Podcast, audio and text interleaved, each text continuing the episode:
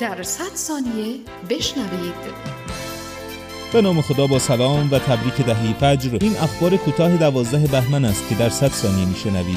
رهبر معظم انقلاب در نخستین ساعات صبح امروز در مرقد بنیانگذار کبیر انقلاب و شهدای انقلاب اسلامی حاضر شدند. رئیس مجلس گفت اگر ادعای انقلابیگری ما کارگران و معلمان و حقوق بگیران و همه زحمت کشان را ضعیف کرد یعنی رفتار ما انقلابی نبوده است. در پی تجمع گروهی از معترضان به شیوه ایمنی سازی افراد از طریق واکسن کرونا بزرگ بزرگترین مرکز واکسیناسیون آمریکا در لس آنجلس موقتا تعطیل شد.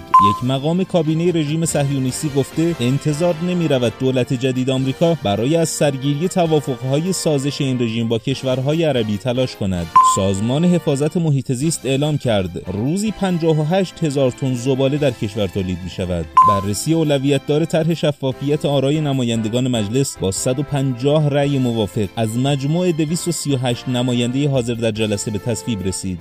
وزیر بهداشت گفت نگران خیز چهارم کرونا در کشور هستیم. در این موج هم شیوع و سرایت شدیدتر خواهد بود و هم پیک ها ارتفاع بلندتری خواهند داشت. یک رسانه آمریکایی به نقل از منابع آگاه در سنای آمریکا گزارش داد که بسیاری از قانونگذاران مخالف برجام احتمالاً با برداشته شدن تحریم علیه ایران توسط دولت جدید آمریکا مخالفت خواهند کرد. امیر قطر با کمک 360 میلیون دلاری به مردم غزه موافقت کرد. شب خوبی داشته باشید. خدا نگهدار.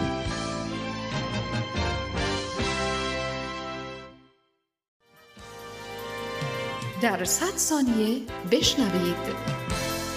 به نام خدا با سلام و تبریک دهی فجر. این اخبار کوتاه دوازده بهمن است که در 100 ثانیه میشنوید. رهبر معظم انقلاب در نخستین ساعات صبح امروز در مرقد بنیانگذار کبیر انقلاب و شهدای انقلاب اسلامی حاضر شدند. رئیس مجلس گفت اگر ادعای انقلابیگری ما کارگران و معلمان و حقوق بگیران و همگی زحمت کشان را ضعیف کرد یعنی رفتار ما انقلابی نبوده است. در پی تجمع گروهی از معترضان به شیوه ایمنی سازی افراد از طریق واکسن کرونا بزرگ بزرگترین مرکز واکسیناسیون آمریکا در لس آنجلس موقتا تعطیل شد.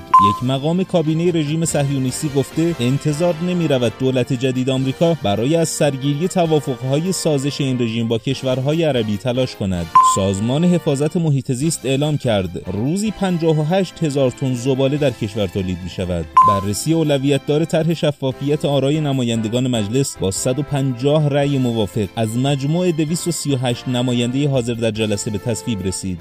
وزیر بهداشت گفت نگران خیز چهارم کرونا در کشور هستیم. در این موج هم شیوع و سرایت شدیدتر خواهد بود و هم پیک ها ارتفاع بلندتری خواهند داشت. یک رسانه آمریکایی به نقل از منابع آگاه در سنای آمریکا گزارش داد که بسیاری از قانونگذاران مخالف برجام احتمالاً با برداشته شدن تحریم ها علیه ایران توسط دولت جدید آمریکا مخالفت خواهند کرد. امیر قطر با کمک 360 میلیون دلاری به مردم غزه موافقت کرد. شب خوبی داشته باشید. خدا نگهدار.